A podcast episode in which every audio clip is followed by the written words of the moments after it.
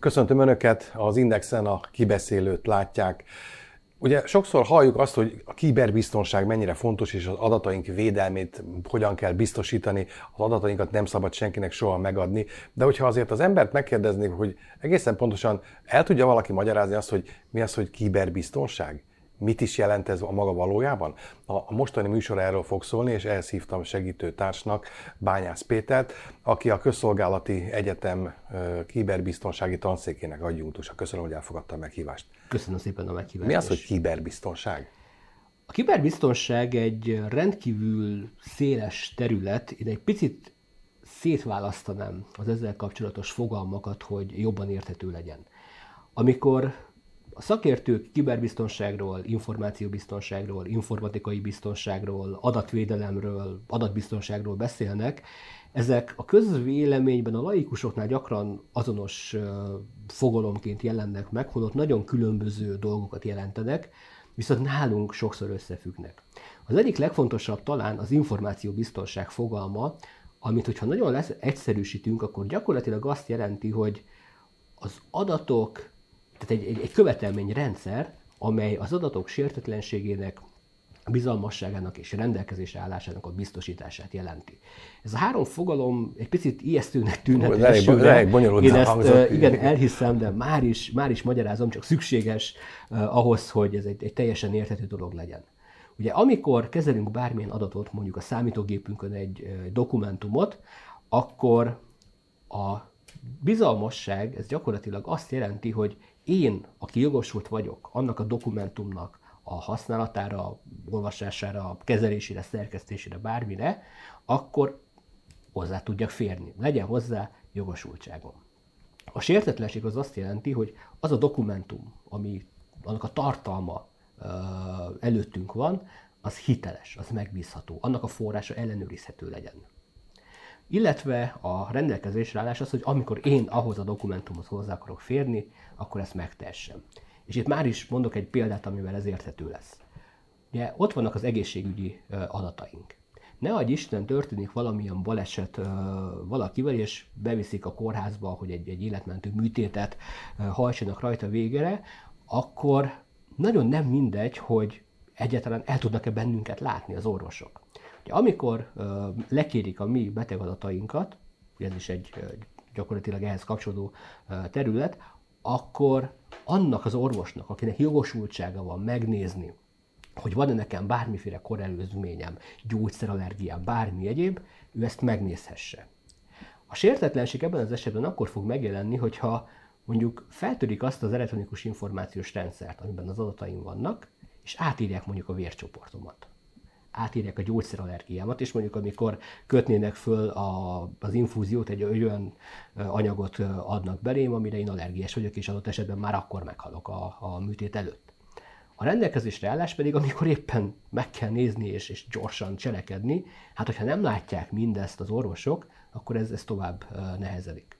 A probléma egyébként az, hogy az egészségügyi rendszer az elképesztően kitett a kibertámadásokkal szemben, hiszen nagyon értékes adatokat tárolnak benne, nyilvánvalóan az egészségügyi adatokat, és sajnos szomorú tény, hogy nem feltétlenül a legvédettebb rendszerekről beszélünk. És nem nehéz belátni, hogyha itt történik egy, egy olyan uh, kibertámadás, akkor ez, ez igen komoly emberéleteket, uh, illet, tehát az emberéletekben igen komoly uh, problémát uh, hozhat. Na most, ez a, bocsánat, az információ biztonságnak ez a rész. És ez tök mindegy, hogy uh, egészségügyi adatokról beszélünk, hogyha mondjuk föltöltjük a képeinket egy felhőszolgáltatóba, és mások is hozzáférnek, akiknek nem lenne jogosultsága, és mondjuk felhasználják a mi képünket, és mondjuk kicsalnak ezzel adott információkat. A lényeg az, hogy ezt a, a három tulajdonságát védjük az információbiztonság. A kiberbiztonság pedig egy sokkal szélesebb területet jelent. Ez gyakorlatilag azt jelenti, hogy a kibertérben létező kockázatok, és ebből rengeteget tudunk azonosítani, ezekre olyan terszerű válaszokat adhassunk, amelyek politikai, gazdasági, oktatási, műszaki, informatikai, tudatosságnövelő és egyéb eszközöknek a terszerű alkalmazása, hogy egy megbízható környezetet teremtsünk. Mondjon már erre egy példát.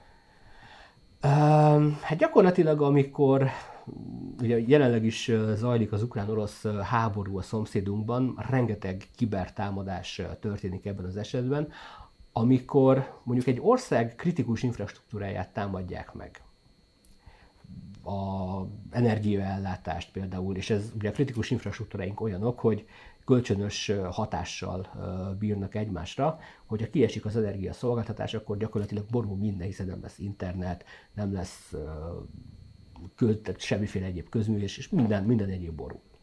Ugye ez egyrészt veszélyeztetheti igen komolyan az emberek életét, nemzetbiztonsági kockázata van, gazdaságbiztonsági és egyéb kockázata, Ugye az egészségügyi rendszerre visszatérve, hát nem néz belátni, hogyha nem tudják ellátni a betegeket, mert éppen áramszünet miatt egy olyan kiesés történik, hogy ott emberek halnak meg, ez, ez azért elég problémás. Na most, hogy egy, egy ilyen esetben hogyan tudunk, mint tudunk védekezni, itt különböző területeknek az együttműködése szükséges. Ugye kiberhadviselés azért is egy nagyon speciális területe, mert milyen választ adunk adott esetben egy, egy minket ért hasonló támadásra. Hát, hogy hogyan tudjuk el, megakadályozni, elhárítani, így hogyan van, lehet preventíven erre, föllépni. Így van. Erre egyrészt ott vannak azok a műszaki, informatikai megoldások, amiket nyilvánvalóan használni szükséges, és ez mindegy, hogy most egy kritikus infrastruktúrára, mindegy, hogy egy mondjuk a, a Kréta rendszer, ami megint sajnos a Neptunnal együtt meglehetősen aktuális kérdés. Igen. Tehát, hogy ezekre a cselekményekre milyen politikai, milyen gazdasági választ adunk. Ugye a kiberhadviselés azért egy nagyon izgalmas terület, mert 2016 óta a NATO a kiberteret negyedik hadszint műveleti térként definiálta, és azt is megállapította, hogy bizonyos körülmények között akár egy NATO tagállamot ért kibertámadás, és ezek megvannak azok a kritériumi, emberi élet, gazdaság, nagy gazdasági kár, bármi egyéb, akkor adott esetben ez kiválthatja az ötös cikkeinek a... Egyenértékű egy hadászati vagy hagyományos értelemben vett Így van. Na de itt jönnek a problémák.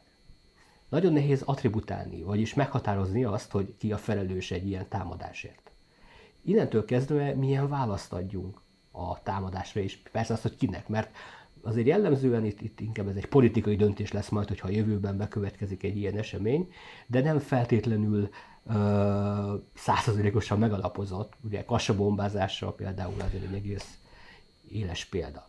Most azon gondolkodom közben, amit hogy, hogy azért ez a, ez a fajta hadviselés valamiképpen mindig kiderült. Tehát még a háború előtt azért Ukrajna arról volt híres, hogy az, az ukrán hekkerek azért egy elég erős csoportot alkottak, hasonlóképpen az oroszokhoz.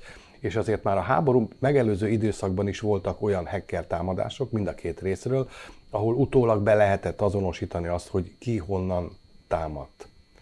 Most, hogyha azt mondja, hogy ez a NATO esetében például kázus belli is lehet, akkor azért gondolom vannak már eszközök arra, hogy ezeket gyorsan azonosítani lehessen, ez az egyik. A másik pedig említette a kritikus infrastruktúrát. Ha például katonai objektumot tekintünk kritikus struktúrának ebben a pillanatban, infrastruktúrának ebben a pillanatban, akkor gondolom annak megvan a kibervédelme is már.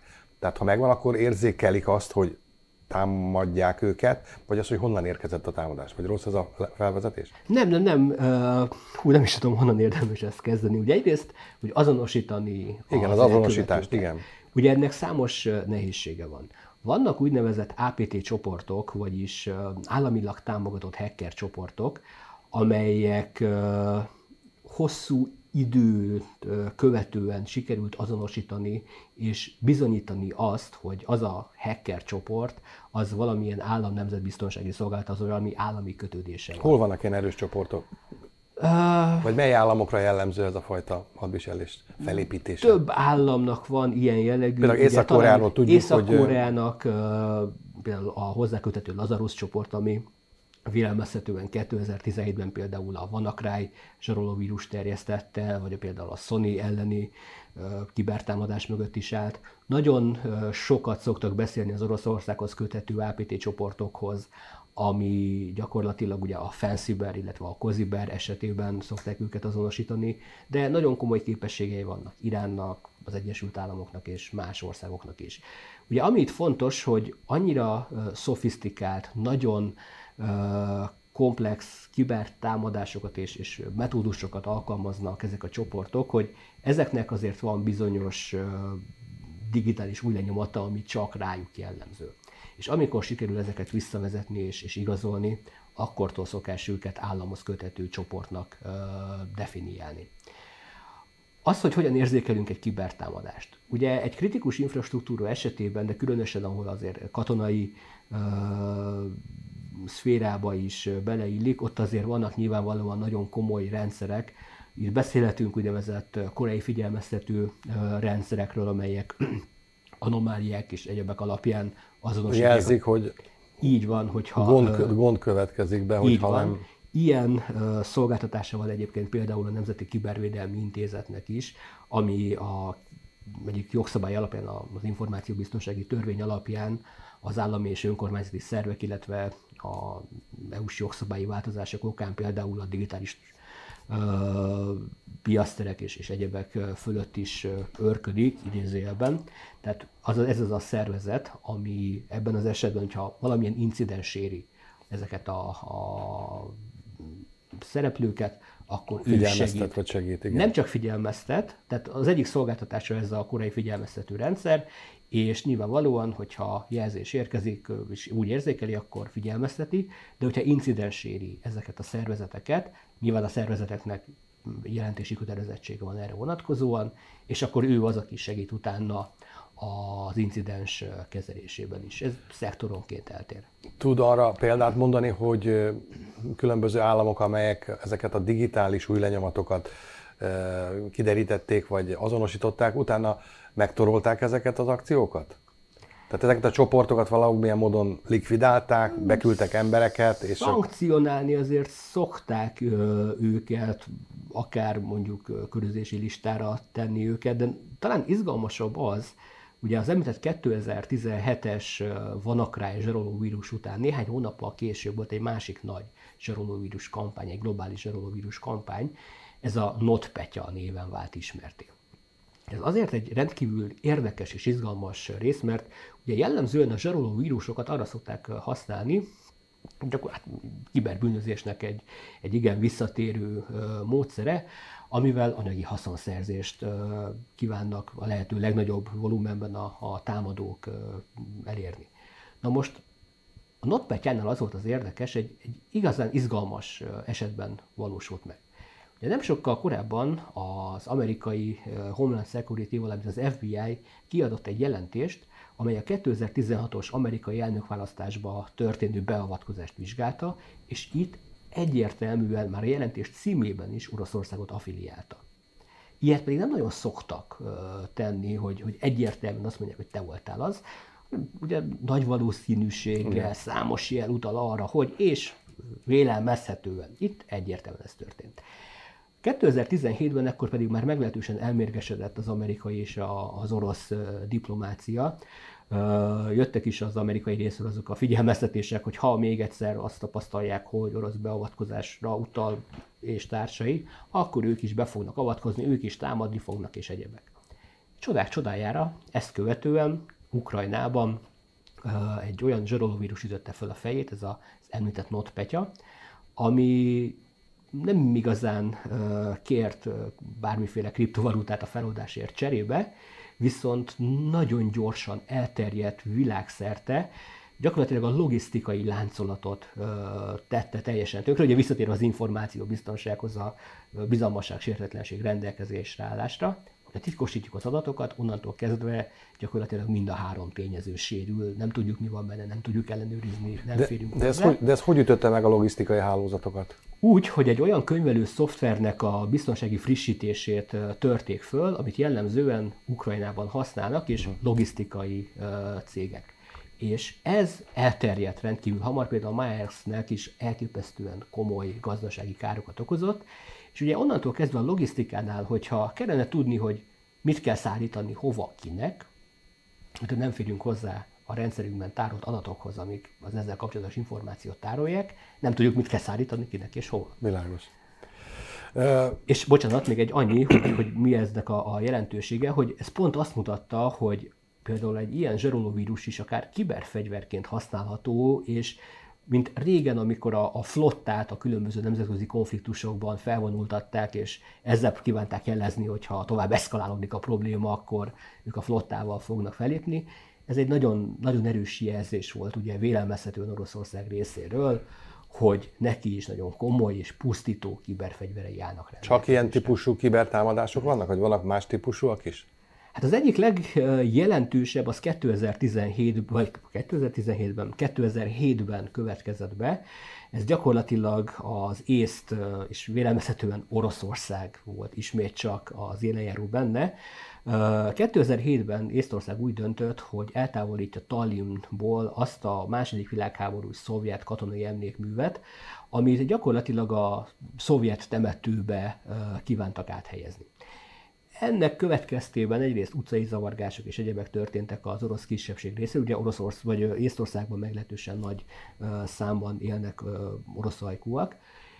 Majd ezt követően egy rendkívül komoly úgynevezett túltereléses támadás következett be. Ez a kiber hadviselésnek egy, egy, egy fontos és gyakori eleme jellemzően. A túlteréses támadásról akkor beszélünk, amikor egy oldal vagy egy szolgáltatással szemben olyan mértékű lekérés érkezik, amit az oldal nem tud, vagy a szolgáltatás nem tud kielégíteni, és ezért védekezésből inkább leáll. Na most ebben az esetben három héten keresztül történtek ezek a túlteréses támadások 178 országnak a fertőzött számítógépeiről, mert ugye ahhoz, hogy mondjuk egy kritikus infrastruktúrát, és itt érintett volt az észt kormányzati infrastruktúra, a média, illetve a pénzügyi rendszer. Az akkori észt védelmi miniszter ezt úgy fogalmazta, hogy a digitális kőkorszakba bombázták őket vissza. Ugye Észtország rendkívül fejlett Igen. digitálisan. És ez volt az a pillanat, amikor egyébként Észtország NATO tagállam, a NATO tagállamot ért egy nagyon komoly támadás, és senki nem tudta, hogy erre mit kellene lépni, hogy hogyan kellene ezzel szemben védekezni. És ez volt az a pont, ami elindította egyébként a stratégiai gondolkodásban és a nemzetközi jogban azt, hogy oké, okay, akkor ha történik egy ilyen, akkor kinek mi a feladata, hogyan tudunk védekezni, milyen együttműködésekre van szükség, és egyáltalán milyen választ adjunk. És végül ez vezetett el a korábban is említett 16-os varsói eredményekhez. Amit mond, az felveti mondjuk annak a kérdését is, csak tovább gondolva ezt, a, ezt az észt esetet, hogy mondjuk jelen korunkban, napjainkban, hogyha van egy, van egy médiavállalat, amelyet folyamatosan érnek ilyen terheléses támadások, és ezáltal ugye pénzt veszít, mert hogy mondjuk a reklámokat nem tudja megjeleníteni, vagy valamit bingiznek a rendszerében. Akkor hogyan lehet kideríteni azt, hogy egyáltalán ki indított ilyen akciót ellene, vagy honnan jött ez? Ha valaki feljelentést tesz a rendőrségen, akkor van esély arra, hogy kiderüljön, hogy kik, vagy milyen, mely csoportok voltak azok, amelyek ezt a terheléses támadást indították mondjuk a vállalat ellen? Akár nehéz. magyar, akár uh-huh. külföldiről beszélek. Ezt nehéz több szempontból megválaszolni. Egyrészt azért, mert hogyha egy vállalatot ér túlteréses támadás, az több dologból tevődhet össze.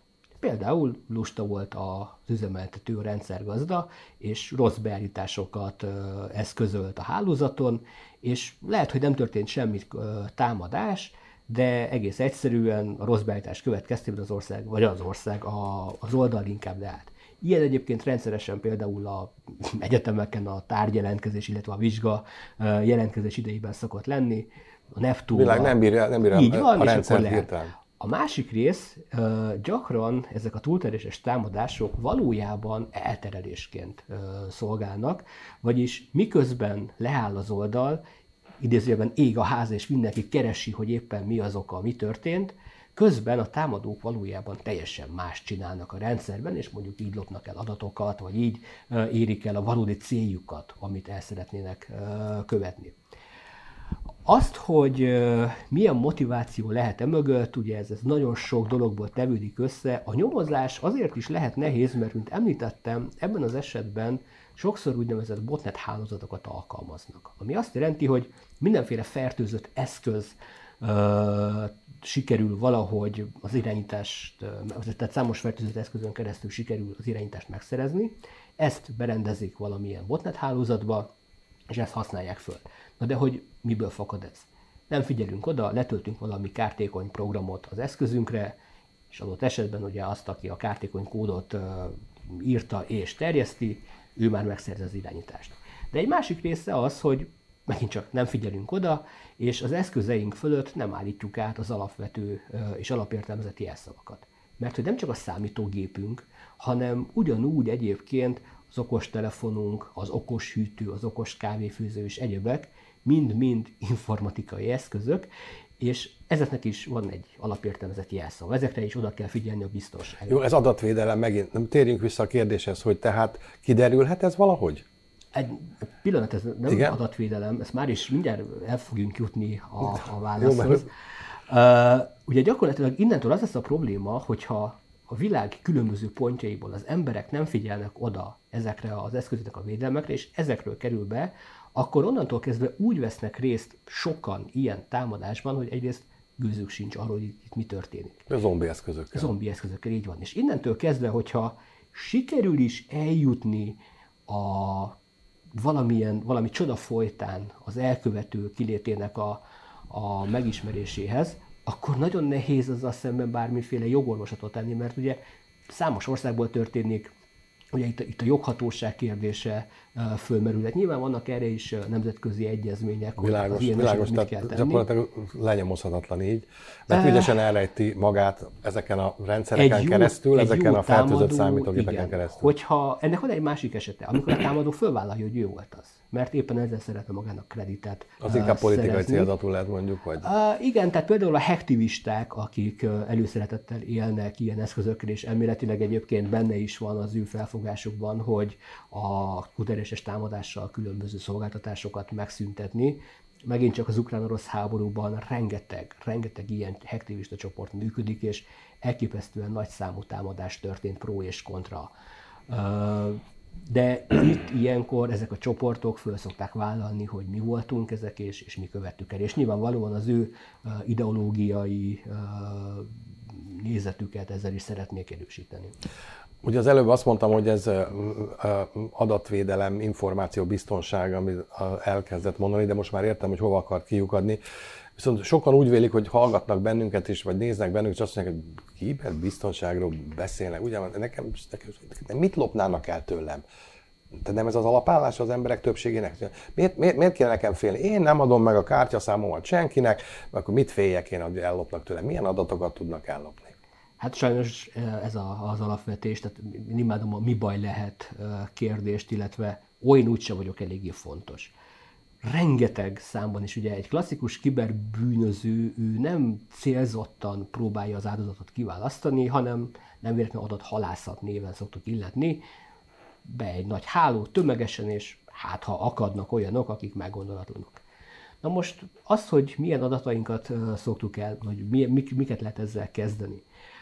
Pár hete volt egy nagyon érdekes trend, megjelent rengeteg Facebook hirdetés, 750 forintért lehetett több ezer forintot érő termékeket megvenni, és hogyha megnéztük a kommenteket, akkor pedig mind tökéletes magyarsággal különböző profilok igazolták azt, hogy igen, megtörtént, én megrendeltem, másnap meg is kaptam. Ez gyakorlatilag, ez egy, ez egy nagyon klasszikus csalás, ez arról szól, ellopták korábban más emberek Facebook profiljait, nálam is volt ilyen kísérlet, én nagyon szeretek szórakozni, és, és végig, végigvinni ezt a játékot a, a támadókkal, és nagyon, nagyon komoly ilyen támadási trend volt ezt megelőzően pár hete. Ránk jött egy ismerősünk, hogy kizárta a Facebook, és öt barátját kiválaszthatta, ami egy e kódot küld cserébe, és hogyha azt mi bemásoljuk neki, akkor visszakapja a profilját. Ugye ez egy klasszikusan egy úgynevezett social engineering támadás, amiben különböző emberi sérülékenységeket, sebezhetőségeket próbálnak kihasználni. Ugye ebben az esetben mit? Van egy barátunk, segítsünk, segítsünk rajta, neki. Hát ha nem segítünk egy barátunknak, tök mindegy, hogy nem beszéltünk évek óta, meg, meg egyáltalán, de hogy, hogy milyen bunkónak fog minket gondolni, hogyha nem segítünk. Ugye nagyon érdekes volt, hogy itt még az mondjuk az első részében tegezett, a következő beszélgetésben már magázott, de hát ugye mi baj lehet, biztos, biztos valami félreértés. Sajnos, sajnos nagyon kevesen szokták kiszűrni. És hogy miről szólt ez a csalás? Ugye gyakorlatilag különböző adatszivárgásból, mert rengeteg adatszivárgás történik nap mint nap. És ezek az adatok, amik kiszivárognak, e-mail címek, telefonszámok, munkahelyi, meg egyéb, egyéb adatok, ezek felelhetőek viszonylag könnyen az interneten, vagy megvásárolhatók adatbázisban. És ilyen adatszivárgás volt a Facebookon is nem egy. Na most, amikor a, az ilyen e-mail címeket meglátták, akkor gyakorlatilag azt teszik a támadók, hogy a kiválasztott célszemélynek az e-mail címét beírják, az elfelejtettem a jelszavamat a Facebook részen, és ilyenkor a Facebook azt teszi, hogy küld egy valóban a saját telefonunkra egy 8 karakterben uh, valamilyen kódot, és ezt kell nekünk megadni, hitelesíteni a Facebooknak, hogy valóban mi kértük.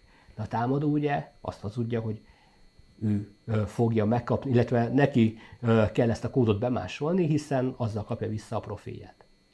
És a gyanútlan emberek, és sajnos sokan áldozatul estek, mint ahogy ezek a csalásokban felhasznált profilok is mutatják, bemásolták azt a kódot, amit nem lett volna szabad nyilvánvalóan másnak ezt beadni, és innentől kezdve kizárták végleg az ő saját profiljukból, és ilyen csalásokra használják. Na de 750 forintért a hülyének is megéri ugyebár ezeket megvenni. Jó, hát maximum megadjuk a 750 forintot, kifizetjük, de hát nem... Buktunk ennél többet 700, is. Így van. És innen bukta sokkal többet, hiszen valójában a bankkártya adataikat adják meg, és a bankkártya adataikat lopják el. Márpedig egy banki vásárlásnál van az úgynevezett kétfaktoros azonosítás, és a bankok esetében például kötelező ennek a második faktornak a használata, vagyis amikor be akarunk lépni az online bankban, a mobil bankba, akkor jellemzően kapunk valami SMS-ben egy, egy X kódot. kódot, és ezt kell ugye beírnunk. Na de hogyha korábban megint csak nem figyeltünk oda, és föltelepítünk adathalász alkalmazást, vagy, vagy éppen épp a támadó kérésére telepítjük mindezt, akkor hozzáférnek ugyanúgy az SMS-einkhez is, és más üzeneteinkhez is, és innentől kezdve már bent vannak a bankunkban. Nagyon komoly csalások voltak erre. 2021 tavaszán például a Flubot nevű ilyen kártékony kód, SMS-ben kaptuk, hogy csomagunk érkezett, kattintsuk rá. Ugye Covid alatt mindenki csomagot rendelt, FedEx hozza a csomagot. Oké, hogy Magyarországon nincsen FedEx, oké, hogy nem rendeltem csomagot, de hát azt írják, hogy csomagot kapok, és akkor telepítsem. Tehát rengeteg olyan ö, egyébként viszonylag könnyen kiszűrhető támadás van, amivel gond nélkül kihasználják az emberi tudatlanságot, az emberi hiszékenységet a támadók, és onnantól kezdve rengeteg mindent el tudnak lopni tőle. Ha belegondolunk a telefonunkba, az egy számítógép. Mindent a telefonunkon keresztül intézünk rajta van az összes, összes jelszavunk sokszor, a, a banki és egyéb adataink. És hogyha ezeket nem védjük megfelelően, már pedig sajnos nem védjük megfelelően, ha valaki hozzáfér a telefonunkhoz, az egész életünkhöz fér hozzá. Említette a social engineeringet, ez pontosan mit is jelent? És hol is alkalmazzák? Ez gyakorlatilag egy olyan támadás típus, amelyben az emberi gyengeségeket használják ki. Ja, lett legyen szó bármilyen jól védett rendszerről, akár fizikai, tehát beléptető kapukkal adott esetben, élőerős védelemmel, falakkal, bármivel, kutyákkal, illetve logikai védelemmel, tehát olyan uh, informatikai megoldásokkal, ami mondjuk a támadóknak fontos lenne, hogy oda betörjenek, de mondjuk nincs meg a technikai tudásuk, nagyon drága lenne és egyebek, akkor megkeresik a leggyengébb láncszemet a kiberbiztonságban, ez pedig az ember. És a social engineering az gyakorlatilag arról szól, hogy a, a rábeszélés, a befolyásolásnak a, a művészetével kihasználni az embert, és rajta keresztül hozzáférni egy adott rendszerhez, adott információhoz. Említsen már egy példát, gondolom volt ilyen, hiszen ha tanítanak, akkor ilyen eseteket is tanítanak. Rengeteg, rengeteg ilyen példa van. Az igazán szomorú benne az, hogy ez nem csak a laikusokkal szemben működhet, hanem, hanem ugyanúgy a, a kiberbiztonság a professzionális szinten működőkkel, hiszen, mint mondtam, emberi sebezhetőségeket használ ki, és azok, amiket alkalmaznak a támadók, azok egyébként klasszikusan a hírszerzésből nagyon jól ismert eljárások. Mi rendszeresen szoktunk egyébként ilyen kísérleteket végezni. Nekem az egyik kedves példám, egy nagyon egyszerű adathalász kísérlet, amelyben valamilyen legendát felépítünk, mondjuk egy rendezvénynél minőségbiztosításért felelünk. És így gyakorlatilag a kitöltésért cserébe valamilyen kedvezményt ígérünk a, a kitöltőknek, nagyon általános kérdésekkel teszem azt, hogyha a minőségbiztosítás, akkor kitől hallottak a rendezvényről, hogy tetszik, soha senkit nem érdekel, tehát hogy erre mit válaszolnak. És amikor már ugye megvan a kezdeti kapcsolatfelvétel, akkor lépünk egy nagyobbat, statisztikai célból, hogyha szeretnének valami értékes tárnyereményt is nyerni, akkor még néhány kérdésünk lenne. És akkor itt már belemegyünk az igazán érdekesekbe. Ugye értelemszerűen, hogyha nyereményjáték és értesíteni, sorsolást követően értesíteni akarjuk, akkor kell a név, cím, hogy fölvegyük a kapcsolatot velük. De azért tovább megyünk. Munkahely, beosztás, személyigazolványszám, általában bankkártya adatok, lakci, mert igen, azt említettem, lábméret, hogy, hogy valami, valami gyanús legyen, mert mi a francért kérdeznének lábméretet egy ilyen De ezeket meg is adják, emberek megadják igen, ezeket az érzékeny igen, adatait? Igen, és gond nélkül. Tehát, tehát előfordul az, hogy megkérdezik például a személyigazolvány bankszámba adatoknál, hogy ez miért kell, és így, vagy bankkártya adatoknál miért kell, statisztikai célból. Ja, rendben. Az embereknek nagyjából a 96-97% a gond nélkül megadja az összes ilyen jellegű adatát. Legkevésbé a kapcsolati állapotot szokták szívesen megadni, és elsősorban... Vagy nem szívesen? Igen, tehát hogy a kapcsolati állapot az, amit, amit inkább, inkább zavarba jönnek, és különösen érdekes módon a színlik. Tehát, ja, de mert cikinek tartja, hogy... Igen, és ugye ebben az bank, esetben... Bankkártya adatait megadja, de az, hogy ő szingli vagy igen, nem szingli... és ugye ugye a social engineering pont erről szól. Tehát, hogyha valakinek megtaláljuk azt a sebezhető pontját, például azt, hogy kapcsolatra vágyik, akkor utána vele azt kell elhitetni, hogy ő az ő tündér bögyörű nekünk a világon. És ha tudjuk, és hogy melyik cégnél dolgozik, milyen pozícióban, akkor és pedig ugye, már értékes. Ugye elkezdjük, és ugye elkezdjük ezt a kapcsolatot építeni, Uh, még tovább, még tovább. Lehet egyébként, hogy a támadók célja valójában nem is az ő befolyásolása, csak mondjuk rajta keresztül eljutni még valakihez. Tehát itt, itt, itt nagyon sok forgatókönyv létezik.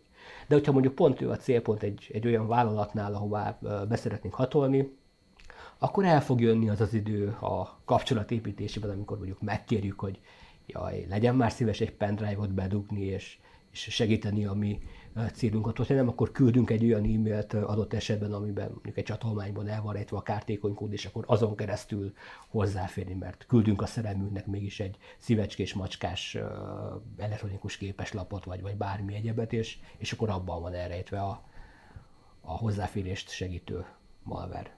Köszönöm szépen, hogy elfogadta a meghívást. Önöknek pedig köszönöm, hogy velünk tartottak, az Indexen a kibeszélőt látták, viszontlátásra!